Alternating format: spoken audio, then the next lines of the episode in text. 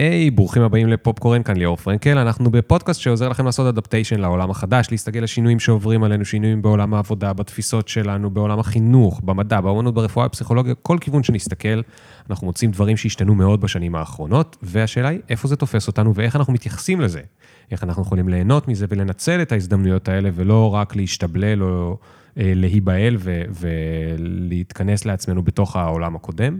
וזה מה שפופקורן אה, מנסה לעשות, והיום נדבר על קבלת החלטות, איך מקבלים החלטות טובות, איך מקבלים החלטות שיעזרו לנו להיות יותר מאושרים, איך מקבלים החלטות בצורה מהירה, מתי צריך לקבל בצורה מהירה, למה אנחנו נמלאים להחלטות, ואני עוד לא החלטתי איך לסיים את זה, אז אני אשאיר את זה ככה פתוח, ואני לא אחליט את זה רק כדי אה, לדגדג קצת את האורחת שלי.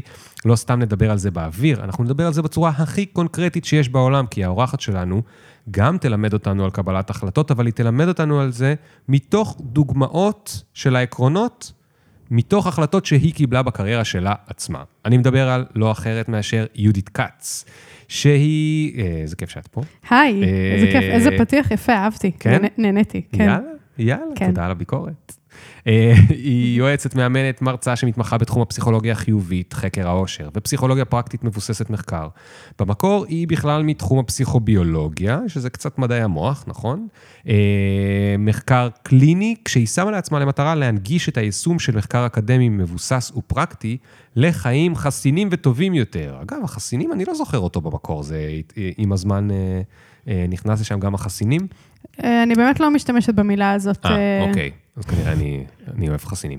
בהמשך היא למדה אימון פסיכולוגי וטיפול קוגניטיבי התנהגותי, CBT, אך אני מאוד מאוד אוהב, אפילו היה לנו על זה פרק פעם uh, מזמן. היא כותבת באופן קבוע בעיתון הארץ, מקליטה את הפודקאסט המצוין, חושבים טוב, שהוא, uh, אני חושב, התחיל קצת אחרי שלי, אבל לדעתי הוא כבר עבר אותי בטראפיק, כל הכבוד, יהודית, אנחנו מפרגנים לך. היא גם הוציאה ספר שנקרא חושבים טוב, להעז לחיות את החיים המתאימים לך או לך, שהפך במהרה לרב-מכר וקיבל פרס פלטינה כי הוא מכר גזיליון של עותקים, והוא גם אגב ממש טוב, אני קראתי אותו. בשנים האחרונות אנחנו נהיינו אה, אה, חברים או קולגות, אני לא יודע איך קוראים לזה, אבל החלטנו לעשות גם פרק משותף על ביקורת שאולי שמעתם ואולי תשמעו אותו, אנחנו לא יודעים מה יקרה קודם. וגם פרק שבו היא תספר לי הקריירה שלה וקבלת החלטות, ופרק שאני אתארח אצלה ונדבר על אדפטיישן והעולם החדש. אז עם כל זה, ניתן למוזיקה את המקום שלה, ונתחיל בעוד שנייה. Yeah. One time, look. Ring the alarm, hot ass nigga. Yeah. Big ass head so my dreams get bigger. Yeah. Big campaign songs so my flows get sicker. Yeah. Confidence bigger than a drunk ass nigga. היו לי כל כך הרבה סיפורים של פדיחות מהרגע שביקשתם ממני משהו מביך, שכזה התחלתי עם עצמי סיור מוחות, ויש לי פה רשימה של, אני לא מגזימה, 20 פדיחות שונות. אז אולי על זה ואז... נעשה את הפרק, על הפדיחות של יהודית כץ. אולי, ואז אגב, קבלת החלטות, הייתי צריכה לעמוד מול 20 פדיחות ולהבין איזה אני בוחרת ולמה, מה השיקולים שלי, ובסוף אה, החלטתי לבחור את הנוראית ביותר. אז, אה, אז הפדיחה היא, אה, הסיטואציה היא פרק לייב בפודקאסט שלי, אה, מול קהל, שפרק לייב זה בעצם אומר שכמו שאני מקליטה איתך פרק באולפן, פרק קורה מול אנשים, אה, זה קרה בטוקהאוס בנמל תל אביב, 150 אנשים בקהל, פרק שלי ושל רוני קובן. עכשיו, אה, רוני קובן, בן אדם שאני הרבה זמן מחכה לפגוש, אה, מרתק, יש לו מלא סיפורים, באמת מאוד מאוד... סוחפים, ממש כזה כריזמטי. והנושא של הפרק שלנו היה איך אה, לייצר שיחה שהיא יותר אינטימית, איך לייצר קרבה בשיחה. עכשיו, אה, קודם כל, פרק לייב זה סיטואציה מלחיצה בפני עצמה, כי בעצם אין את האפשרות רגע לעצור, לחשוב לאן לוקחים את הפרק, אה, לחתוך משהו, נכון? הכל קורה בזמן אמת, וגם ככה אנשים מסתכלים עליך זה קשה, וגם ככה אנשים מסתכלים עליך כשאתה כן. לא יודע לאן משהו הולך להתפתח. במקרה הזה הם גם שילמו כרטיס בטח. והם גם שילמו כרטיס, כן. ו... ואני גם ליד רוני קובן, שזה הכי כזה מצית לך את תסמונת המתחזק, כשאתה ליד מישהו שאתה... אחד המראיינים הטובים בארץ. כן, אחד המראיינים הטובים. עכשיו, בעצם התחלנו לנהל את השיחה, ומה שקרה זה שרוני התחיל לספר סיפורים סוחפים, מרתקים. כל סיפור שלו, לא משנה מה הוא מספר, הוא מספר סיפור על אכלתי במבה בים, זה כאילו, אתה מרגיש שאתה בתוך איזה שר הטבעות, סבבה? ולאט לאט מתחיל לעלות לי איזה חוסר ביטחון של... המקום שלי אה, לצידו, המקום שלי למולו. ואני, כי הוא גם מדבר מהר, והוא גם מדבר הרבה, והוא גם מדבר נורא מעניין, mm. והוא כזה מעביר את עצמו מנושא לנושא, כאילו הרגיש שזה כזה נהיה קצת פחות, אה, איך לקרוא לזה, שיחה, ויותר כן. כזה, הוא נכנס לאיזה משהו. אבל זה גם היה נורא מעניין, אז גם לא רציתי לעצור אותו. ו... ואז ניסיתי, ניסיתי כזה לחשוב עם עצמי, מה אני עושה, מה אני עושה, מה אני עושה, ואמרתי, טוב, אני לא אספר גם סיפורים שלי, שממחישים דברים דומים, גם כי יש פה מספיק סיפורים, וגם כי הוא מספר סיפורים באופן שבו... מעולם לא הייתי מצליחה, כאילו, לעשות storytelling כזה. אז אמרתי, אני אאזן אותו, אני אסכם את הדברים שהוא אומר, אני אביא מחקרים, אני אביא את העקרונות, אני אביא את הכלים, אני אשאר במקום הזה, וביחד, בשילוב בין שנינו, יצא משהו נחמד. כן. וככה היה כל השיחה, כשבאמת אני עושה את זה לצד זה שלא קל לי בשיחה הזאת, אני בחוסר ביטחון, אני, אני מנס, מרגישה שאני עושה את הכי טוב שאני יכולה, אבל קשה לי, קשה לי בסיטואציה הזאת. ואז אנחנו מסיימים את הפרק, אנחנו מגיעים לשלב של כזה, יאללה, בואו, שאלות, מי שרוצה. כמה אנשים שואלים כל מיני שאלות נחמדות, חלק אומרים שהיה נחמד, כל מיני דברים. ואז קמה מישהי, גם קמה כזה, על הרגליים, לא סתם הרים את היד, ואומרת לי, מה שקרה פה, רוני כזה מקסים, אמיתי, אינטימי איתי, אני יצר איתי חיבור, אני כל כך אוהבת אותו, כל כך זה. ואת, את, לא היה לי שום אינטימיות איתך, שום אותנטיות, בכלל לא יצרתי את החיבור, את רק באת מגבוה עם המחקרים שלך והכלים שלך, ויצרת אפס חיבור. וואו. עכשיו, קודם כל, אותנטיות זה כזה אחד הערכים הכי חשובים שלי. אה, מי שמקשיב לפודקאסט שלי יודע שאני הרבה חושפת את עצמי, נכון. הרבה מספרת דברים אישיים. הכי חשוב לי להיות נגישה, זה כאילו בא עם הדבר שהכי גם מכאיב, כי, כי הוא ערך שחשוב לי, כן. וגם הכי היה לי קשה סביב זה. כאילו, אתה יודע, כזה עברתי את החוויה הזאת, והיא לא... היא, היא לקחה את זה לכיוון הכי רע שיכול להיות, והיא אמרה את זה מול 150 אנשים. כן. כאילו, אני פשוט... באירוע שהוא בכלל שלך. באירוע שלי, מול 150 אנשים, כשאני על במה, אין לי לאן לברוח, ואני פשוט כזה, what the fuck. בוא'נה, איך את הדוגמה הזאת לא נתת בפרק שלנו על ביקורת? האמת שחשבתי לתת אותה, אבל אז דיברנו על סיפור אחר, ופשוט היה לי יותר בזיכרון. אז אה, מה החלטת לעשות עם זה? מה החלטתי לעשות? אז, אז קודם כל, מה שבאמת רציתי לעשות ולא אפשרתי לעצמי לעשות באותו רגע, לזרוק עליה את היה, המחשב? לא, לפרוץ בבכי. זה כאילו היה הדבר שבאמת, כזה, אם בעולם נטול... רסנים, כן. הייתי פשוט מתחילה לבכות על הבמה מול 150 אנשים, ורוני קובן היה צריך לחבק אותי או משהו, אני לא יודעת. היי, אבל זה היה מוכיח לה שאת אותנטית. אה, נכון, נכון. אה, ואת יודעת, וכזה התלבטתי, כי זה באמת מאוד קשור לפרק שדיברנו על ביקורת, כי בן אדם בא ומעביר עליי ביקורת, והוא לא מעביר אותה בטוב, הוא לא מעביר, היא לא מעבירה אותה בעיניים טובות, כן. בכזה הצעה לשיפור, זה היה נטו כזה, אני שונאת אותך. כן. מול כן. מלא אנשים. ו... ומה עשיתי? פשוט, לא פשוט, אבל קצת שיתפתי אותה במאחורי הקלעים שלי, כשזה היה החלק האותנטי, שאמרתי לה, Mm. האמת שהיו פה המון המון סיפורים של רוני, הרגשתי לצד הסיפורים האלה שאני... שהסיפורים שלי לא היו מספיק טובים, וגם שאין בהם צורך, וכאילו זה שילוב של גם משהו פרגמטי כזה של אין צורך בעוד סיפורים, אבל גם אמת של, אני פשוט לא מרגישה שהסיפורים שלי ראויים מספיק כן. לצד הסיפורים האלה. כן.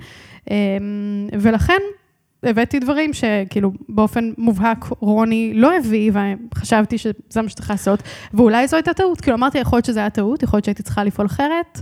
אמ, תגידי, איך את חושבת שהרגישו אחרים שישבו לידה? אני חושבת שקודם כל כולם היו בהלם, כאילו זה, זו הייתה סיטואציה, זה היה ממש, הדימוי שעולה לי, זה, ראית גיבן מנוטרדם? של דיסני? נראה לי שראיתי. אז יש איזו סצנה ממש קשה לצפייה, שכזה קושרים אותו בכיכר וזורקים עליו כן, עגבניות. כן. זה קצת טריגר כזה. אז, אז קצת הרגשתי ככה, כי כאילו אין לי לאן לברוח. אני, אני פה, נכון, על הבמה, וממש literally זורקים עליי עגבניות כן, פה. כן. אז לשמחתי, כאילו, החלק העוטף את הלב והמנחם היה שאחר כך אנשים בקהל כזה ממש התנגדו לזה, מהמם. ובכלל לא הסכימו איתה, מהמם. וכאילו, זאת לא הייתה הדעה הרווחת. כן. כי אם, בוא נגיד שאם עוד אנשים היו כזה קמים ואומרים, כן, אה, היא צודקת. אני יכול להגיד לך שאני בטוח, מבלי שהייתי שם, אני בטוח במאה אחוז, שאת רק אה, הרווחת מהשאלה המעצבנת שלה, כי זה, זה פעולה שבסופו של דבר מחזקת קהילה. מה שרוב האנשים שכן מכירים אותך, היא כנראה לא מכירה כל כך. היא מכירה מעט. כן, לא, היא בטוח לא שומעת את הפודקאסט שלי, כן, אני חושבת שזו אמירה כן. שכאילו היא באה ו- כנראה בגלל רוני קובן. והאחרים שמכירים, מה שהיה להם בלב זה, איך הבת אלף הזאת בכלל אומרת לה את זה? זאת אומרת, הם עברו למקום שהם רוצים להגן עלייך, כי הם מכירים אותך, הם מעריכים אותך, בגלל זה הם באו, הם גם שילמו בשמחה, הם גם כנראה נהנו, והם רוצים, ואנחנו רואים את זה לפעמים גם ברשתות חברתיות, הם רוצים להגן עלייך, זאת אומרת, הם רצו לצאת להגנתך, גם אם לא צעקו עליה, יאללה, תשבי, מה את זה, הם בלב שלהם אמרו, היא לא מבינה מהחיים שלה והיא לא זה. זאת אומרת, בסופו של דבר, הם התקרבו אלייך עוד יותר ב- ב- ב- ברגע הזה, ובטח גם עם איך שהגבת. כי את שוב הוכחת שהערכים שלך הם הערכים שלך no matter what. כי גם התגובה שלך הייתה אותנטית, פתוחה, כנה, מקרבת ו... וכו'. אז אני חושב שבסוף, כאילו, זה פשוט לא היה נעים, ואני לא יודע אם זה היה שווה את המחיר, אבל אני חושב שזה... הרווחת מזה. כן. אה, זה היה נורא, כאילו זה לא רק היה לא נעים. אה, שכחתי לספר את סוף הסיפור, שאחרי שזה נגמר וכזה, אתה יודע, קודם כל אנשים היו ממש חמודים, שכחתי לספר שאחר כך דרסתי אותה. אה, דקרתי אותה, ואז נכנסתי לכלא למשך כמה שנים. כן. לא, אבל, אבל כאילו, אנשים ממש כזה הגנו וחיבקו אה, מילולית, ואחרי זה שאלו עוד שאלות שקשורות לתוכן, אבל אחרי שהכל נגמר, ושמנו את המוזיקה והכל נגמר, פשוט פרצתי בבכי. כאילו, הייתי צריכה רגע זה עוד היה שם. כזה לשחרר את ה... כי זה אבל היה... זה גם היה בלי קשר אליה, זה היה, זה היה כאילו היא עשתה לך את הדובדבן על הקצפת שכבר הייתה שם, שהיה לך קשה. כן, היה לי קשה, אבל זה גם, אתה יודע, ש, שגם קשה לך, וגם בעצם העולם אומר לך, וואלה, אתה באמת גרוע, כאילו, כן. במה שרצית לעשות. ו, וגם הסיטואציה הזאת של להיות כל כך חשופה, כן. כן. במקום שלא ציפית לזה ולא תכננת את זה, אז, אז אחרי זה כזה, כן, הייתי, היה לי רגע כזה, כזה, לקחתי את זה קשה, לקח לי כמה ימים להירגע מזה. כן. אמ, היום, אתה יודע, אני מספרת על זה, ו... והד... והדופק שלי נשאר באותה מהירות, ו... וזה חלק כן. מ... מזה שבדיעבד תמיד פדיחות נראות כזה לא כל כך פדיחות, נכון? כן. בדיעבד אתה כזה, בסדר, אז היא אמרה, בסדר, אז בכיתי. יש יש לי דברים שנשארים איתך, אבל, אבל, אבל אני רוצה רגע לעשות סגווי מזה לתוך הנושא שלנו. כן. איך אתה עושה את זה תמיד? זה זה, יפה. זה, מכל לא, זה פדיחה מתבקש, לכל נושא, זה מתבקש, כן. כי את הרגע תיארת אה, משהו שעשית בחיים, לדבר מול קהל, את עצמאית, ואת creator, את יוצרת, יוצרת תוכן, יוצרת כל מיני דברים. הדבר הנחמד אצל creators זה שאין להם בוס שאומר להם מה לעשות. כן. אף אחד, אין שום בוס בשום עולם שיכריח אותך להתנדב לעשות הרצאה בטוקהאוס לפני קהל, לייב, ולהזמין מישהו שאת מעריצה ב- ב- בחסד, ולבקש מהם כסף ולעשות כל הדבר הזה. כן, את החלטת לעשות את הדבר הזה. נכון. זה, זה מאוד מאוד מאוד... אה, עכשיו, אחת שאת אומרת, זה נגע לי במקום של ה... לפעמים שיש את החוסר ביטחון וטה טה טה טה טה, זאת אומרת, ואז אני רוצה להתחיל דווקא כאילו, זה יכול להיות הסוף, אבל זה, אני רוצה להתחיל שם. איך מגיעים לעשות החלטה, לעשות דבר כזה, שיכול להעמיד אותך, ובמבחן המציאות הוא העמיד אותך, בפני כן. משהו כל כך לא נעים, אוקיי? שהוא באמת מה שיש לנו ב- ב- בסיוטים, כשאנחנו מדמיין, הולכים על משהו גדול, בסיוט יש מה כבר יקרה, מישהו יגיד לי, זה היה גרוע איך שעשית את זה לפני כולם. וזה מה שקרה לך. כן, מישהו אמר ממש. לך, היית גרועה לפני כולם. ממש. כאילו, לא רק היית גרועה, את גרועה. כאילו, גרועה, האישיות כן. שלך, האישיות שלך. האופי איך- שלך, כן. אז אני, אני רוצה לשאול אותך, איך בכל זאת, אפרופו קבלת החלטות, איך הגעת לקבל את ההחלטה לעשות את הדבר הזה, עם כל הסיכון שכרוך בזה? אין לך בוס שמכריח אותך. אף אחד לא מכריח אותך. איך החלטת את הדבר הזה? תראה, זה אחד-אחד. כאילו, זה לא שהחלטתי איפשהו לפני 400 שנה לעשות את האירוע הזה, שהוא באמת אירוע ברמת הלחץ שלו גבוהה מבחינתי, אה, אלא זה התחיל מדברים הרבה הרבה יותר קטנים, וזה התחיל מ... כאילו, אנחנו הולכים לתחילת הקריירה שלי, לשם אנחנו הולכים? כן? לאן שאת רוצה, אנחנו נלך. אוקיי, לא, כי יכול להיות איך לא. אני, אני שואל על הספציפית הקבלת החלטות, זאת אומרת, איך, איך הגעת להחלטה הזאת, ואת את מתחילה ואומרת, זה לא שהייתה החלטה כזאת גדולה, כאילו קדמו לה החלטות יותר קטנות או משהו כזה? כן, כלומר, קדם לה, קדם להכל איזשהו חיבור ל, לתחום. Okay, בתור התחלה זה היה בעיקר פסיכולוגיה חיובית, ש, שאומר, וואי, אני ממש רוצה שאנשים יכירו את זה. איפה זה היה כל החיים שלי? כן. איפה זה בחיים של אנשים? ו- ואנשים פשוט חייבים להכיר את זה. כן. אז זה התחיל מתוך, אה, מתוך החיבור לתחום הזה וההחלטה שאני חייבת לעשות מה שאני יכולה, כדי שאנשים יכירו את זה. עכשיו, מה עשיתי בהתחלה? לא היה 150 אנשים שיבואו לראות אותי, כן? לא היה אף אחד. כן. אז, אז ההחלטה היא, היא לנסות לפעול בכיוון הזה כן. עם uh, דברים קטנים. אז, אז רגע, אז בוא ניתקע גם שם. כי גם ההחלטה ההיא הייתה מאוד אמיצה. להגיד, אני עכשיו לוקחת דומיין ספציפי, שהוא לא מספיק לטעמך, כנראה זה נכון, אבל אני אומר, לטעמי, לטעמי אז, אני את אז. כן. לטעמי הוא לא מספיק מונגש לציבור הפוטנציאלי שהיה יכול להתעניין בו. זה כבר החלטה מאוד מאוד מאוד אמיצה, נכון? ועשית את זה בגיל יחסית צעיר. אה, זאת אומרת, זה היה מתוך אה, תבונה, אומץ, תמימות, כאילו, איפה את שמה את זה על, ה... על הגריד? אני לא חושבת שתפסתי את זה כאומץ. כאילו, אם תשאל אותי מה הרגשתי באותם זמנים, לא הרגשתי שאני אמיצה. הרגשתי שאני מאוד אוהבת את זה, ושאני מאוד רוצה לעשות את זה, ושאני מאוד מחוברת לזה, ו, וכמה שהתנסיתי יותר, אז גם קיבלתי את הפידבק, שוב, בניסיונות הקטנים, אבל בתוך הניסיונות האלה היו חוויות רגשיות מאוד חזקות, שזה באמת משפיע על חיים של אנשים, mm. ו, וזה החיבור, החיבור הוא ל, לגרום לדברים האלה להיות uh, כלים שכל אחד יכול להשתמש בהם. כן. אז, אז בשלב הזה זה עוד לא היה אומץ, אחר כך עם השנים, יש המון המון, לא רק עם השנים, עם הימים גם, יש המון המון מכשולים שעומדים מולך, ואז אתה, אתה תוהה האם להמשיך או להתקפל, להמשיך או להתקפל, להמשיך כן. או להתקפל, אה, והייתי צריכה המון אומץ לאורך הדרך, אבל זה לא שהמוטיבציה בהתחלה היא אומץ, כן, המוטיבציה דווקא, היא... דווקא זה היה נשמע יותר לכיוון התמימות, זאת אומרת, הנה נושא שאף אחד לא זה, ואני גיליתי את זה, ואני רוצה לתת את זה לציבור, ויש לי תשוקה לזה, בוא נעשה, מה כבר יכול לקרות? כן, וגם בגלל שהתחלתי בגיל צעיר, אז זה לא שהרגשתי שיש לי הרבה מה להפסיד. כלומר, הרבה פעמים אנשים מאוד משבחים אותי על זה ואומרים לי, וואו, התחלת בגיל כל כך צעיר, ובעצם כל הקריירה שלי אני עצמאית, כן? זה לא שכזה, עבדתי בחברה איקס שנים, ואז יצאתי והפכתי להיות עצמאית. כן. אני עצמאית from day one בחיים המקצועיים שלי. ו, ומבחינתי זה לא היה... אקט של איזה אומץ שאני מוותרת על עבודה יציבה, או מוותרת על איזה מסלול, אלא אני כזה, עכשיו אני מתחילה לבנות את המסלול, כן. ואם אני אפול, אז אני אפול, אני אפול כן. לתוך, לתוך אותו כלום שכבר יש עכשיו. כן. אז, אז יש משהו שהוא קצת יותר קל, שאין לך עדיין ילדים, ואתה לא מוותר על איזה משהו, אני פשוט אמרתי, בוא ננסה רגע כן. לבנות את זה ונראה מה יקרה. כן. אה, ולא לא ידעתי לאן זה ילך. בחיים לא הייתי אומרת לך לפני עשר שנים, ש... שאני אכתוב ספר שיימכר כל כך הרבה, או שיהיה לי פודקאסט שיקשיבו לו כל כך הרבה, או שאני ארצה, הייתי כזה, אני, אני לא יודעת בכלל מה אני עושה, אני פשוט... רוצה שאנשים יכירו את זה, וכל פעם היה, זה התחיל מניוזלטרים ששלחתי כל יום, אה, כל מוצ"ש, וזה המשיך לקורסים שהשתתפו בהם עשרה אנשים ושילמו 500 שקל, סבבה, על קורס של שלוש שעות אה, כל מפגש, כאילו דברים שמבחינתי זה, זה רק היה כזה, בוא, בוא נראה, בוא נראה אם זה עובד, בוא נראה אם אני מצליחה להביא אנשים. אה, זה היה מאוד מפחיד, זה היה מאוד קשה, אבל כן. זה, זה לא היה איזה תוכנית... גדולה, שידעתי כן. שיום אחד אני רוצה להיות שם.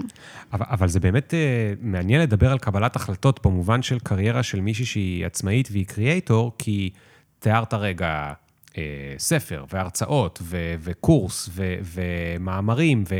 זאת אומרת, uh, יש כל כך הרבה לבחור מהם, נכון? איך החלטת בתחילת הדרך, או יותר נכון, עזבי בתח... איך את החלטת בתחילת הדרך, כשאת היום חושבת על מה שאת יודעת על קבלת החלטות, איך היית מחליטה מה לעשות? יש לך דומיין שאת רוצה להנגיש לציבור, נגיד אה, פסיכולוגיה חיובית, איך את היית מחליטה? האם לכתוב ספר, לעמוד על במה, אה, לעשות מזה סרט עם נטפליקס, אה, להקליט פודקאסט? איך, איך, איך, איך, אה, תני לנו את אחד הכלים של קבלת כן. החלטות, וכאילו איך, איך היית כן. מחליטה מה לעשות? אוקיי, אז אני פשוט, נראה לי, אתן לך כזה את הכלים ופשוט אספר על אנקדוטות מכל מיני מקומות, זה לאו דווקא מ-day one ומנקודת האפס.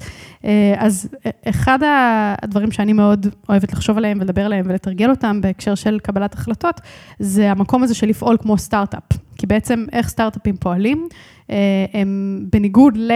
עסק שאתה יודע, עכשיו כזה, יש לו תוכנית עסקית, ואז הוא מגייס כסף, ואז הוא מגייס את האנשים, ויש לו את המחסן, ואת השליחויות, ואת האתר, ואת ה... בלה בלה בלה בלה בלה בלה. סטארט-אפ אומר, אה, בוא נראה, זה מצחיק, סטארט-אפ אומר, כאילו זה מישהו שאומר, אבל סטארט-אפים אומרים, בוא, בוא נראה מה הניסוי הכי קטן שאני יכולה לעשות, הכי מהיר, הכי פשוט. יוצאת עם זה לשטח, רואה מה קורה, ואז לומדת מזה, מתקנת, לומדת, מתקנת, במעגל אינסופי שהוא מאוד מהיר. הרבה דברים בקריירה שלי קרו ככה. כלומר, אה, החל מהמקום הזה של באמת, נגיד, הקורס שפתחתי.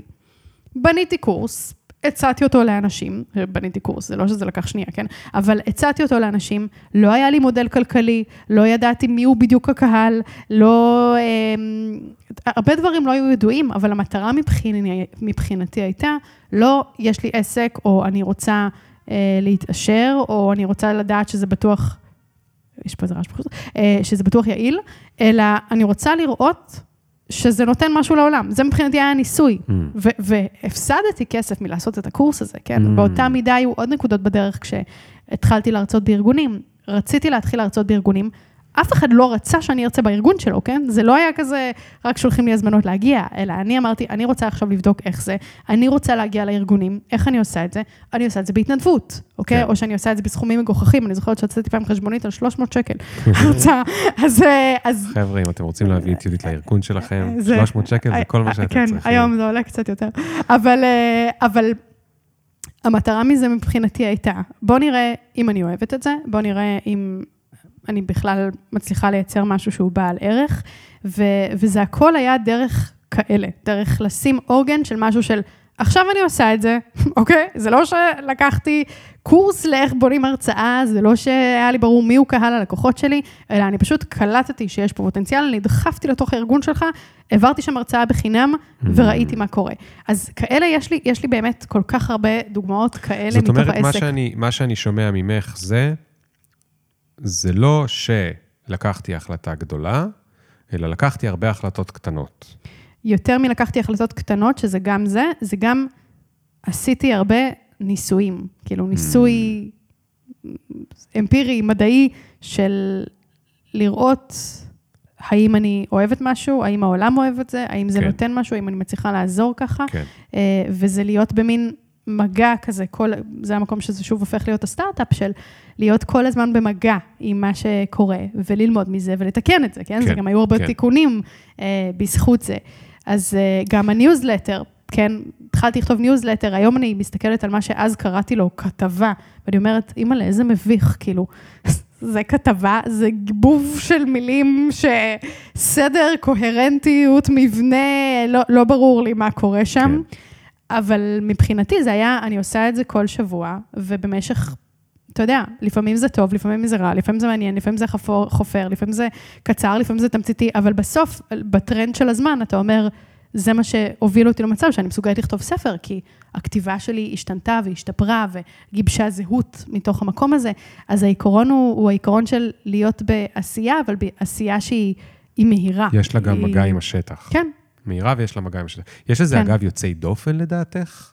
הספר הוא יוצא דופן, כי, וזה גם מה שהיה לי מאוד uh, קשה בספר, כי בניגוד ל... Uh, בשלב שהתחלתי לכתוב אותו, כבר הייתי במצב שאני, יש לי uh, טור קבוע בארץ, ויש לי פודקאסטים, שזה הכל פרויקטים שהם נורא נקודתיים, נכון? אתה, יש פרק, אתה מתכונן אליו, אתה מקליט אותו, הוא יוצא. לא הלך כן. טוב, סבבה. לומד. כן, מחר יהיה פרק אחר, והכל טוב. בספר זאת הייתה הפעם הראשונה שאני פתאום עומדת עכשיו מול, אגב, גם בקורס, יש לך קורס, מפגש אחד לא הלך טוב, בסדר, מפגש הבא אתה יכול לתקן. ספר זה פתאום, יש לך איזו יחידה שהיא יחידה אחת, ואתה עובד עליה במשך המון המון זמן. וזה היה סוויץ' מאוד קשה מבחינתי. כי בהתחלה כשהתחלתי לכתוב אמרתי, טוב, אני כבר כותבת המון שנים, המון כתבות, אז ספר זה כמו, לא יודעת, 100 כתבות נגיד שחוברו להם יחדיו. כן. וזה לא, זה state of mind אחר לגמרי. אז קצת התרסקתי לתוך זה כשהתחלתי לכתוב, כי לא היה לי מושג איך... מה זאת אומרת התרסקת? לא הצלחתי, כאילו, התחלתי לכתוב, זרקתי את זה, זה, התחלתי שוב, זרקתי הכל, mm. uh, המבנה השתנה, כשמבנה משתנה בספר, זה, אתה יודע, זה כמו איזה אפקט הפרפר, שכזה, כן. כל התחנות לאורך הדרך משתנות, אתה משנה משהו פה, אתה צריך לזכור מה היה בעמוד 80, שמשפיע אחרי זה על מה שקורה בעמוד 300, כן. ו... ו בעצם אפשר להגיד שהייתי צריכה לכתוב את הספר איזה עשר פעמים מחדש, אה, עד שהוא היה מה שהוא היה. כן. בגלל שזה פרויקט שהוא, אין, אין לו... כן, כן. אין, אין, אין לו פידבק לופ אה, אה, מהיר. כן, עכשיו תגידי, אני יודע שבכל זאת, את, את, את עצמאית הרבה מאוד שנים, אבל נגיד שאני לא, נגיד שאני מקשיב ואני שכיר. כן. ואני רוצה לדעת אם יש לי הצעה מאיזושהי חברה, או השגתי לעצמי הצעה מאיזושהי חברה, והיא עוסקת בתעשייה שאני לא רגיל. סתם, נגיד, אני תמיד הייתי בתעשיית הרכב, ועכשיו סוף סוף קיבלתי הצעה ממשהו ב consumer, לא יודע, כזה שטראוס אליט, whatever, אוקיי? במשהו שהוא אחר, הוא לא בתעשיית הרכב.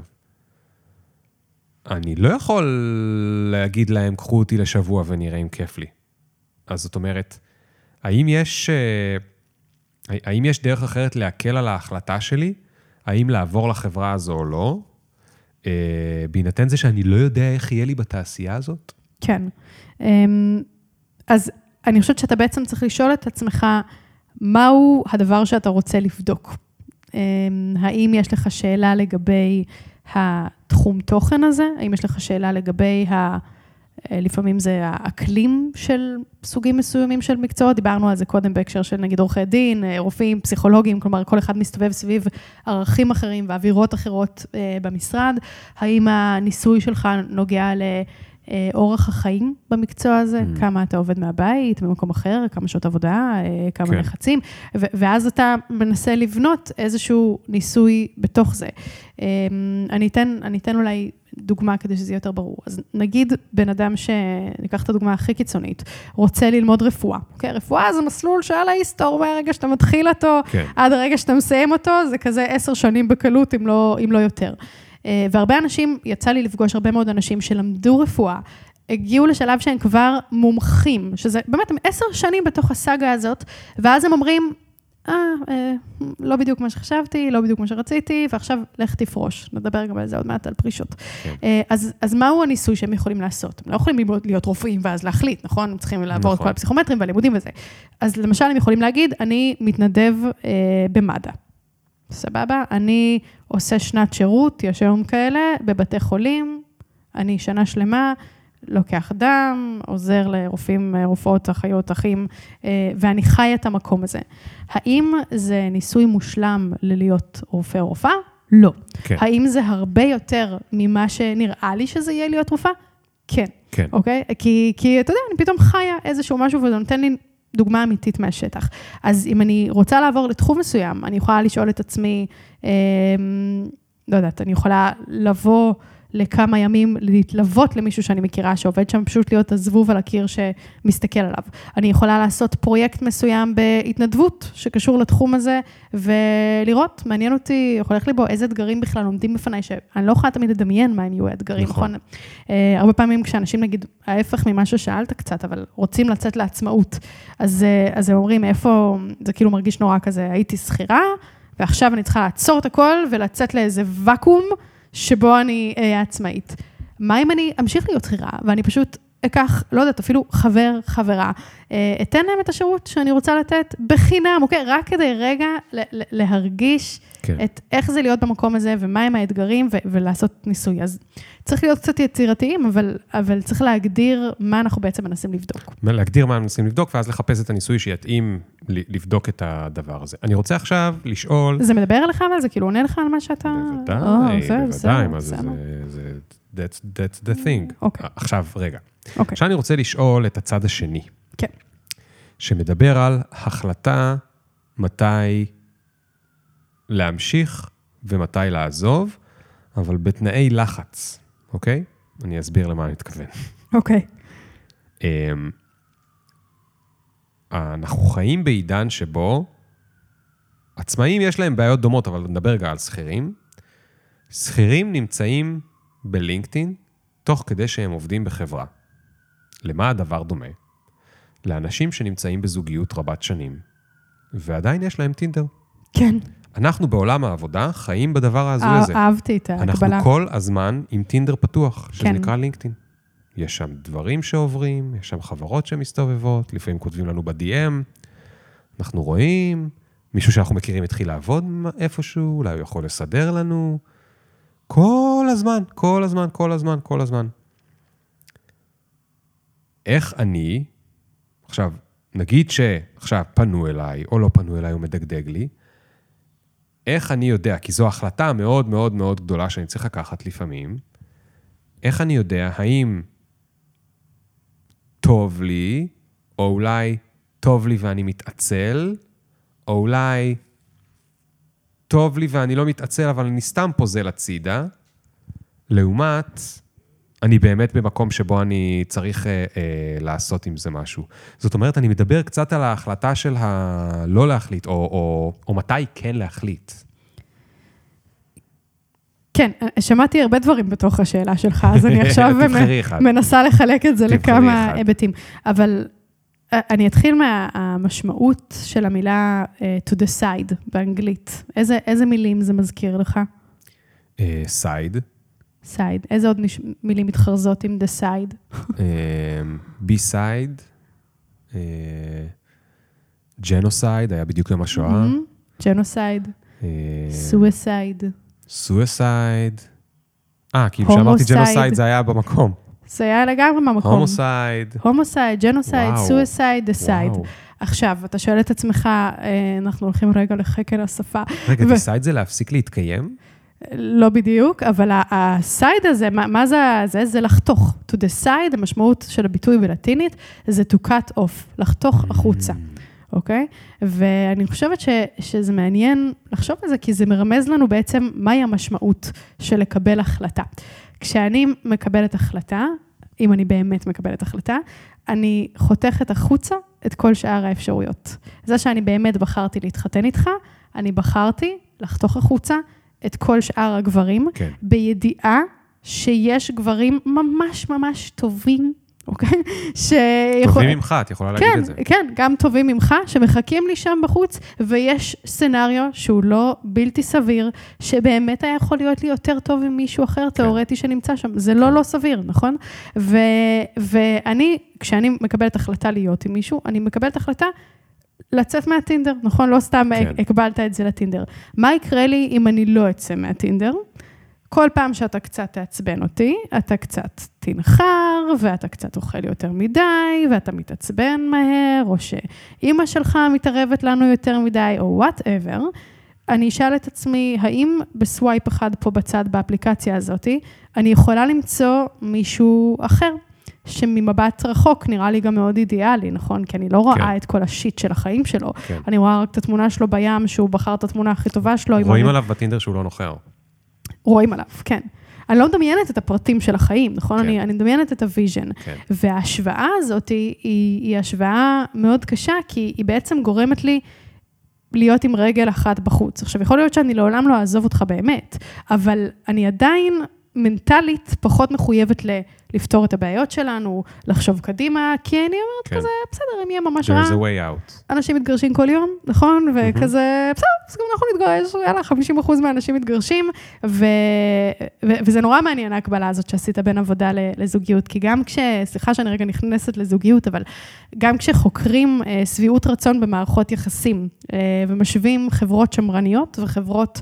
אה, פתוחות, ליברליות, חוקרים אנשים שהתחתנו בשידוך ואנשים שבחרו את הזוגיות שלהם. אז רואים שברגע, ה, נגיד, נקרא לזה רגע החתונה, או הרגע הזה שאנחנו מחליטים שאנחנו ביחד, אז אנשים שבחרו את הזוגיות שלהם יותר מרוצים. בהתחלה אומרים, הנה אני מצאתי את הבן זוג הכי מתאים לי, הולך להיות לנו happy ever after מכאן. אנשים שהתחתנו בשידוך, יותר חששות, יותר כזה, אוקיי, מי זה הבן אדם כן. הזה שאתה יודע, עכשיו תקעו לי פה. עליי. אה, הרבה פחדים. אבל אז מה שרואים זה שלאורך הזמן, אנשים שהתחתנו בשידוך, שביעות הרצון במערכת היחסים עולה, ואנשים שבחרו להיות ביחד, שביעות הרצון במערכת היחסים יורדת. כן. ואחת הפרשנויות לזה במחקר זה בדיוק הסיפור הזה של כמה האפשרות להתחרט נשארת לי פתוחה.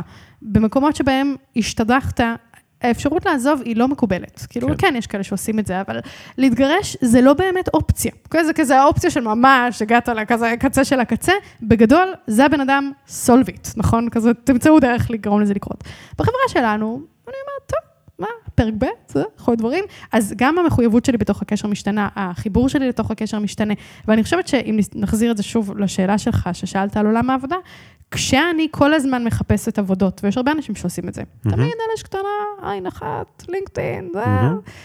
אני, אני לא באמת מחוברת באותה מידה לעבודה שאני נמצאת בה, נכון? אני משקיעה חלק מהאנרגיה שלי בלחשוב על אפשרויות בחוץ, ולא באיך אני הופכת את המקום הזה ליותר טוב, איך אני מתקדמת בו. אני רואה את ההתקדמות שלי כדרך לעבור לחברה אחרת ולקבל שם תפקיד אחר, מאשר בוא נעבוד על זה שכאן אני, אני אתקדם עוד. אז זה משנה את ההתנהגות שלי, זה משנה את המחויבות שלי, זה כן. משנה את המוטיבציה שלי, זה משנה את כמה אני משקיעה, כשאני אומרת, בסדר, גם ככה כל שנתיים אנחנו עוזבים מקום עבודה, אז כמה אני אשקיע פה? נכון, אני לא עכשיו אומרת, אני פה עד היום שאני מתה. אז, אה, אז, אז כן, הדבר הזה משפיע. אמ, ואני חושבת שפרקטית העצה היא לשאול איזה אפשרויות אני צריכה לסגור, כדי שתהיה לי את האפשרות באמת להתחבר. אה, ובעולם הפסיכולוגיה אה, יש אה, חוקר שקוראים לו פרופסור דניאל גילברט, שאני מאוהבת בו כי הוא כל כך חכם וכל כך מצחיק. אימא'לה, כמה שהוא מצחיק, באמת, לקרוא את הספר שלו זה לקרוא סטנדאפ ולהרגיש שקראת מחקר. והוא מדבר על מושג שנקרא עושר סינתטי. מה זה עושר סינתטי? זה עושר שאנחנו מסנטזים בעצם באופן כאילו מלאכותי, בשביל להיות מרוצים מההחלטות שלנו. ובטוח קרה לכם, המאזינים, שעמדתם בשני, למול שתי אפשרויות, ללמוד באוניברסיטת תל אביב או באוניברסיטת ירושלים, לבחור משפטים למול פסיכולוגיה, אה, לגור בתל אביב או בבאר שבע, לא משנה מה.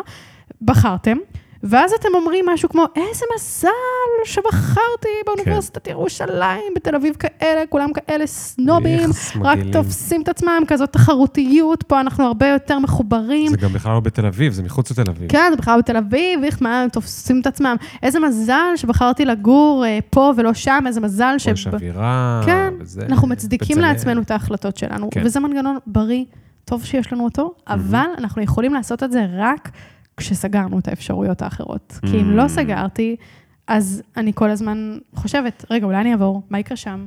מה אולי מחכה לי פה שאולי פספסתי? נכון, זה הפומו הזה אז בעצם את, אני, אני שאלתי, שקצת איך אני כאילו אדע גלשתי פה. להחליט מתי... אה, גלשתי לעולם אחר. לא, לא, לא, לא, אוקיי. לא, את בדיוק שם. אוקיי. אבל אני אומר, אני שאלתי, איך אני יודע מתי אני צריך לקבל החלטה?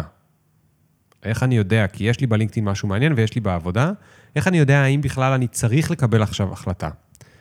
ואת הגעת למשהו אחר, את אמרת, תסגור את הלינקדאין, אחרת לא תוכל לדעת בכלל אם אתה רוצה את זה כמו שצריך. כן, כלומר, אני אומרת, תפ, תפתח את הלינקדאין רק כשאתה מחפש. כן. אתה יודע. זה קצת כמו שכשאתה אתה, אמ, רעב, אז אתה הולך ופותח את המקרר. אתה לא יושב כל היום בבית שלך עם כל הסירים וכל הצלחות פתוחים. כן. מולך, נכון? נכון. אתה, אתה אומר, אוקיי, כשאני רעב, אני אפתח את המקרר, אני אראה מה כן. יש, ואני אבחר מה לאכול, או שאני אכין לעצמי משהו, וואטאבר. עכשיו, יש פה משהו, כשדיברנו על שכירים, שקשור בחיכוך. ההחלטה שלי לעזוב עבודה היא... כאילו, אמרת את זה גם בצחוק כזה על הזוגיות, אבל גם בזוגיות. יש חיכוך גדול בלקחת את ההחלטה הזו. נכון שהיא פתוחה לי, ויש את הטינדר ואת הלינקדאין שמבלבלים אותי, אבל יש שם חיכוך גדול. זה לא כמו לעבור דירה, עם כל הכבוד, או אפילו לא כמו להחליט שאני יותר לא הולך עם אה, חצאיות, אוקיי? מה שהחלטתי בגיל מאוד צעיר, כן, אבל... אה, נגיד, אתה רוצה לספר לנו על הרגע הזה? אה, האמת שאני לא זוכר אותו, אוקיי, אבל סבבה. אני לא זוכר את עצמי עם חצאית, אז כנראה שמתישהו הייתה את ההחלטה, אבל זו החלטה שיש בה חיכוך גדול. היא מעלה כל מיני פחדים, היא מעלה כל מיני רגשות, היא נשמעת גם נורא מסובכת, יש מלא בירוקרטיות, גם מעבר עבודה, גם במעבר זה. היא גם דורשת אומץ, אני צריך פתאום לשים את עצמי בחוץ בעבודה אחרת או בזוגיות אחרת וכולי. סליחה. אבל עכשיו אני חוזר לקריירה שלך. את, יהודית, לא עובדת במקום עבודה. אצלך יש כל הזמן את האופציות, כמו לינקדאין, כי את מסתובבת באינטרנט, ובאינטרנט יש מלא קריאייטורס, ואת רואה את הקריאייטור ההוא, היי, מה הוא עושה? הוא עושה קהילה שמשלמים כדי להיות בקהילה הזאת, ואת כל הזמן, את כל הזמן שלו הוא משקיע בקהילה הזאת. רגע, אולי אני אעשה את זה. אה, לא, בעצם, לה יש קהילה בסלק, או בפייסבוק, והיא קהילה חינמית, אבל בעצם היא מוכרת הרצאות, אולי אני אעשה את זה. רגע, ההיא כותבת ספר, אולי אני אעשה... רגע, לא יש הרצאות. כאילו, יש, את כל הזמן בתוך הקנדילנד, יש לך, את יכולה לבחור, כאילו, אמרו לך, יש לך 24 שעות ביממה, אז את צריכה לבחור אם את רוצה סוכריות ג'לי או זה, אבל תראי, יש לך את הכל, והחיכוך במובן מסוים, הוא יותר קטן מאשר שאת עובדת באיזשהו מקום עבודה, כי זה לא שיש בוס ואת צריכה להגיד לו, ביי, אני הולכת. את יכולה להחליט מחר בבוקר, כביכול, אולי אני טועה, אבל בעיקרון את יכולה להחליט מחר בבוקר, אה, לא בא להתעסק בזה, אני אתעסק במשהו אחר. אז איך את מייצרת את המחויבות עם משהו כדי להגיע שם לעומק? אוקיי, okay, אז שוב יש ארבע דברים שונים, ש... ארבעה דברים שונים שאני רוצה לדבר עליהם, אה, גם בהקשר של החיכוך לאנשים שכן עוזבים. נראה איך את מחליטה. משהו גדול, בלתי נסבל. החלטות זה מאוד קשה, דרך כן. אגב, לכולם, ממש. כן. כאילו, איך שאנשים מרגישים בתוך צומת ההחלטה, זה חרדה, כעס, בושה, אה, פסימיות, ממש רואים את זה שאנשים מרגישים כאילו, כל דבר שנבחר הוא נורא, אבל אני חוזרת לשאלה. אז קודם כל אני, אני אשתף אותך שיש לי קנדילנד פנימי בתוך הראש שלי. אני לא צריכה ללכת לרשת החברתית. אני, אחת המגרעות שלי וגם המעלות שלי, זה חלק, יש לזה שני צדדים לאותו מטבע, זה שאני מאוד יצירתית, ויש לי הרבה רעיונות והרבה דברים שאני רוצה לעשות. אה, וזה מתבטא בכל דבר, זה מתבטא. כשאני רוצה לכתוב כתבה, אז יש לי חמש כתבות שונות שאני רוצה לכתוב בו זמנית, וכשאני רוצה להקליט פרק לפודקאסט, יש לי עשרה רעיונות לפרקים בפודקאסט, וכשאני רוצה לכתוב ספר, יש לי עשרה ספרים שאני רואה לנגד עיניי שאני רוצה לכתוב, ואז, אז בעצם האפשרויות הן, הן רבות, ועם כמה שזה יכול להישמע כמו דבר טוב, לפעמים זה דבר נורא, כי אתה, אתה לא יודע ממה לבחור. אה, לא תמיד יש לך גם תיאוריה טובה מספיק ללמה לבחור משהו mm-hmm. מסוים, כלומר, למה לכתוב את הספר הזה ולא את זה, אה, למה להקליט פרק על זה ולא על זה, וגם מה ששמתי לב אליו אה, ברמה האישית שלי עם עצמי, זה שלפעמים היצירתיות שלי הופכת למקלט של דחיינות, שנגיד אני, סתם אתן לך דוגמה, לא מזמן הזמינו אותי לעשות poetry slam, spoken word. וזאת הייתה פעם ראשונה שעשיתי דבר כזה, וניסיתי, וזה כמובן גם מפחיד אותי, ואיים עליי, ומאיפה אני יודעת לעשות את זה, ותסמונת מתחזה, וזה יהיה כישלון, וזה יהיה מביך, כל ה- all that jazz, מה שנקרא. ואז שמתי לב שאני מייצרת עוד ועוד רעיונות, פתחתי תיקייה בנוטס שלי שקוראים לה הפואטרי סלאם, ואני מייצרת עוד ועוד רעיונות לנושאים שאני רוצה לכתוב עליהם פואטרי סלאם. כן. ואני, ואני אבל כאילו... אבל את לא מגיעה לקטע שבו את אשכרה כותבת נכון, איזשהו... נכון, ובאותו רגע אני, אני בכאילו תחושה של, אני עובדת על זה, אני מרוכזת, אני כותבת מילים. רעיונות עולים, כאילו זה, זה יכול להרגיש כמו התקדמות, כי, כי אני לא סתם גוללת בפייסבוק, אני fucking עובדת, ועובדת קשה ומייצרת דברים שאני אוהבת, אבל רק את ההתחלה שלהם. כן. ואז אחרי כמה כאלה, אני תופסת את עצמי ואומרת, את לא עושה כלום. כלומר, את רק מפזרת כזה, אה, אולי זה, אולי זה, אולי זה, כאילו מרגיש הכי כזה, אתה יודע, אני בלונה פארק, בוא נעלה למתקן הזה, בוא נעלה, אבל את לא עולה לשום מתקן. ובאיזשהו שלב אתה חייב להגיד, אני עכשיו עולה על הרכבת הרים ולא על הגלגל הענק, כן. כי אחרת אני לא הולך לעלות על שום מתקן.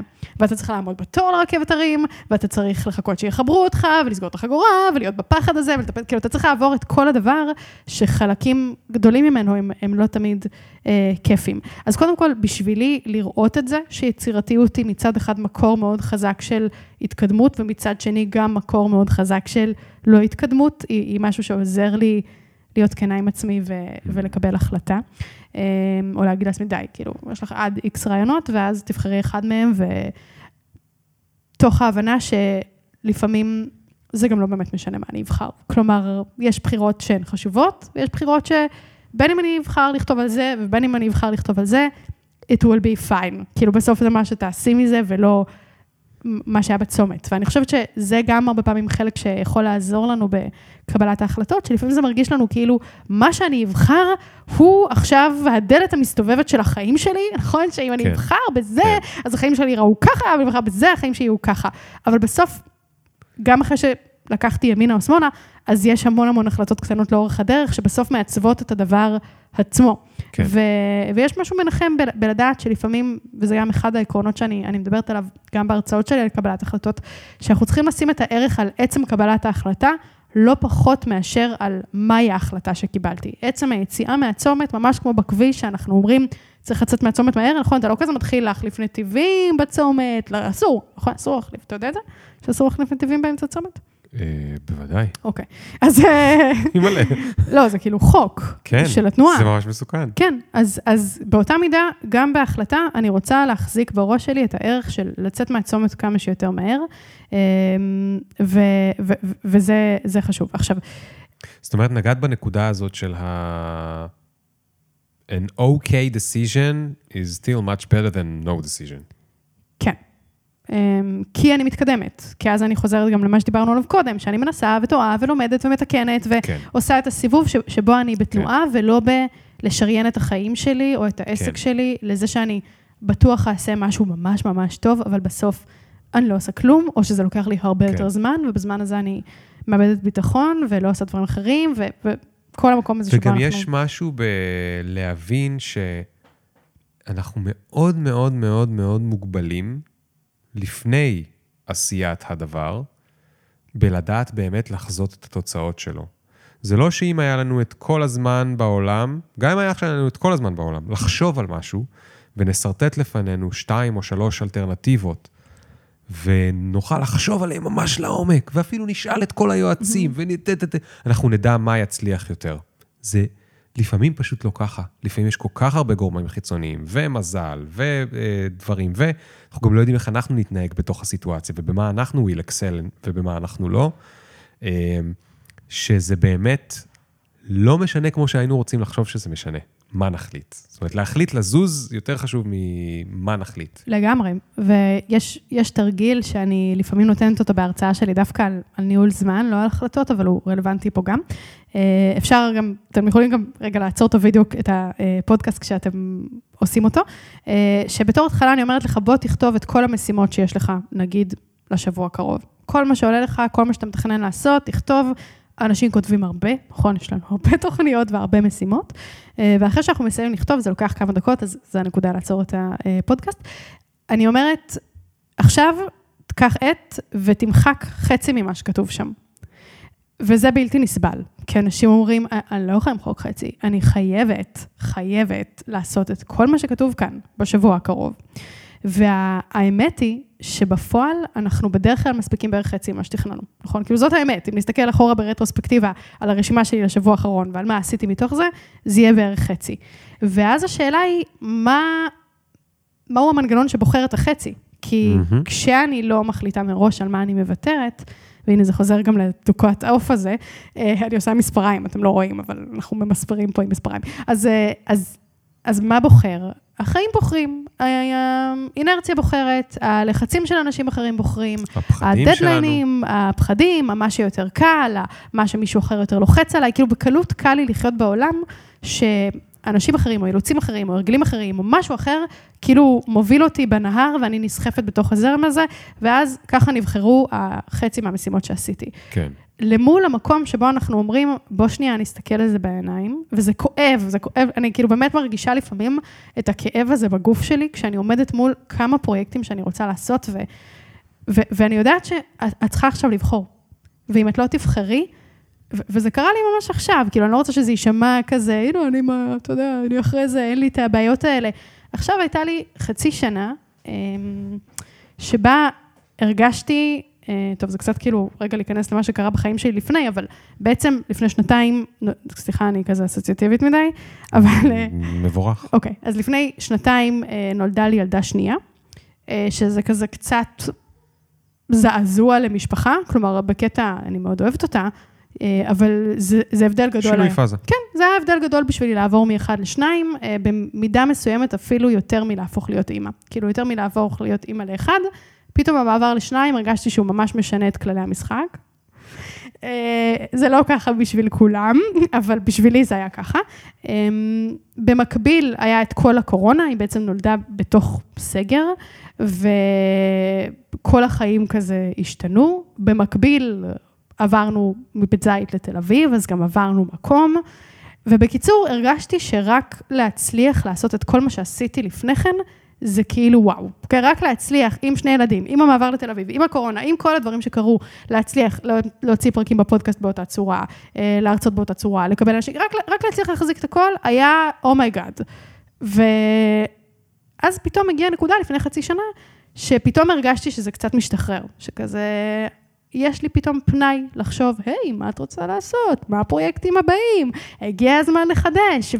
והיה בזה משהו שהוא הרגיש קצת כזה תחילת האביב הנפשי של העסק שלי, שכל הדברים ש, שהיו שם, ואמרתי לך שיש לי הרבה רעיונות, קמו מחדש ואמרו, אוקיי, עכשיו את הולכת לעשות, אני, והיה... אני, אני, כן, אני, כן, אני, כן. אותי, תבחרי אותי, תבחרי אותי. אבל גם אמרתי, הנה, אני עכשיו עושה את כולם, כי פתאום הרגשתי שיש לי את המקום הזה, לעש... כאילו, משהו קצת יותר, יש טיפה יותר מרווח.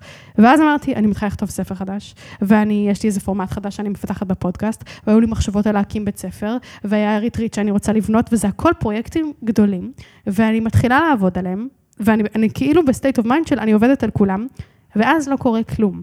כי אני לא יכולה, זה פרויקטים שכזה דורשים ממך, אתה יודע, להיכנס, כן, להבין, כן. לפצח. כן. ואז יש כמה חודשים שבהם אני מרגישה ממש ממש תסכול של, אני רוצה לעשות, יש לי את הרעיונות, אני, אני, אני אוהבת אותם, אבל שום דבר לא מתקדם. וזה ממש ביאס אותי. כאילו, נכנסתי למין כזה, למה את לא כאילו פורצת ברגע שכזה סוף סוף התפנה לך כן. המקום הזה לעשות את זה. וזה חוזר למה ש... לנקודה שממה התחלנו את הסיבוב הזה, ששוב פגשתי את המקום הזה של הוויתור, של אם את לא תהיי מוכנה לוותר, ובאמת להגיד עכשיו, את עכשיו צריכה לבחור את אחד מהם, או גג, שניים מהם אם את ממש מתחזרת, ו- ו- ולהגיד, זה מה שאני עכשיו עושה, וזה וזה אני עכשיו לא עושה, את הולכת להישאר באותו מצב, של כן. החנות ממתקים הזאת, של לקפוץ ממקום למקום, ולא להשיג כלום, ורק להרגיש יותר רע עם עצמך, וכל הסיפור הזה. ו... אז רגע, איך החלטת מה לעשות ומה לא? אז איך החלטתי? אמ, אז קודם כל היו כמה סבבים, כאילו היו סבבים שהחלטתי לעשות משהו אחד. אה, את, את בתוך הפרויקטים, סליחה רגע שאני מפריע, את בתוך הפרויקטים האלה ברמה כזאת שאת יכולה פשוט להחליט את זה באמבטיה, או שאת אה, צריכה אקסל וזה? לא, אני מתכוון זה כאילו כל הפרטים ברורים לך מראש ברמה כזו עמוקה שכאילו את לא צריכה דף ונייר, או שאת כאילו עכשיו תעבדי עם... אה, מצגת ועם סוואט ועם יועצים, אני לא יודע, כאילו... אני, אני חושבת שה...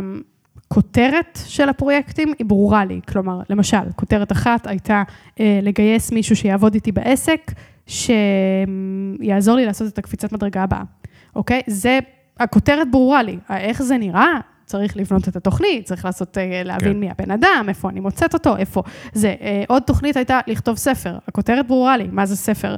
על מה הספר הזה יהיה, זה כבר דורש ממך סיור מוחות ולבנות תוכן עניינים. ו... אז בעצם במשך תקופה, הייתי בתקופה של אני, אני, אני כאילו בוחרת, ואז אני מתחילה לבנות, נגיד אמרתי, אוקיי, אני רוצה עכשיו לכתוב ספר. ואז ימים שלמים בניתי מבנים של ספרים. אוקיי? אז גם בתוך הפרויקט, אתה שוב יכול ליפול לתוך אותו מקום של, mm. הנה, אני בונה ספר על זה, ובונה ספר על זה, ובונה ספר על זה, ובונה ספר על זה. האם אני מתחילה לכתוב את אחד מהם? לא, אני רק בונה עוד מבנים לספרים ומתאהבת בהם, אבל אז אתה צריך לבחור, וזה נורא כואב לוותר כן. על ה-X ספרים האחרים. אם מישהו צריך מבנה לספר? לא, לא בהכרח שאני הכי טובה בזה, אלא פשוט יש הרבה דברים, אני באמת, יש הרבה דברים שאני רוצה לכתוב, באמת, שזה כן. ברכה וקללה באותה כן. מידה. אמ, אז, אז, אז היו כמה פרויקטים שניסיתי להגיד, זה מה שאני בוחרת, ואז ראיתי שהרבה יותר קשה לי אה, לבצע אותם, כי הם פרויקטים שפחות תלויים בי. כלומר, יש יותר גורמים שאני תלויה בהם, יותר עזרות שאני צריכה לקבל, יותר אה, אה, דברים שפשוט פחות תלויים בי. ו, ואז בנקודה הזאת עשיתי עוד פעם סיבוב עם עצמי, אני לא יודעת אם זה כזה נכנסת לאובר פרטים, ואולי זה לא מעניין, להפך, זה כאילו השדים שנכנסים לי עכשיו, אה, שבא לי, לי רגע פרויקט שתלוי בי, כאילו בא לי רגע המקום של אם את מצליחה, זה בזכותך, ואם את נכשלת, זה בגללך, אבל לא להיות רגע שוב במרחב הזה שאני מחכה, כי כבר הייתה לי את החצי שנה הזאת. ש... כן. ואז החלטתי שכרגע אני מתמקדת בלכתוב עוד ספר, וזה פרויקט שהוא עכשיו ה baby שלי, ויש עוד את כל שאר הדברים שאני עושה, אבל החדש, יש אחד. Mm. ובשביל זה הייתי צריכה לוותר על זה שחשבתי להתחיל עכשיו בכיוונים של לפתוח בית ספר, וזה כואב לי, זה באמת כואב לי, וזה חלק מהסיפור של קבלת החלטות, גם לשאת את הכאב הזה, אה, ובו זמנית להבין שאפשר, כאילו, דווקא המוכנות אה, להרגיש את הכאב הזה, עזרה לי קצת לעבור מפומו לג'ומו, כאילו מה-fear of missing out ל-joy of missing out של כזה, וואלה, בכל מקרה, את לא תוכלי לעשות את רוב הדברים. כאילו, הזמן בחיים הוא מוגבל, מה יש לנו כזה, כן. 100 שנה, נגיד, את מכירה אה, את לחיות... אסנציאליזם, את הספר? כן, לגמרי, לגמרי. אז, אז, אז זה קצת זה, אני מאוד אוהבת אותו גם. כן. אז אז זה קצת המקום הזה של, גם ככה אני לא אספיק לעשות את, את, את הכל, וזה בסדר לבחור כמה, ו- ולהיות מחויבת אליהם, כן. ובידיעה שהיו עוד יקומים מקבילים של חיים, שבהם היה יכול להיות משהו אחר.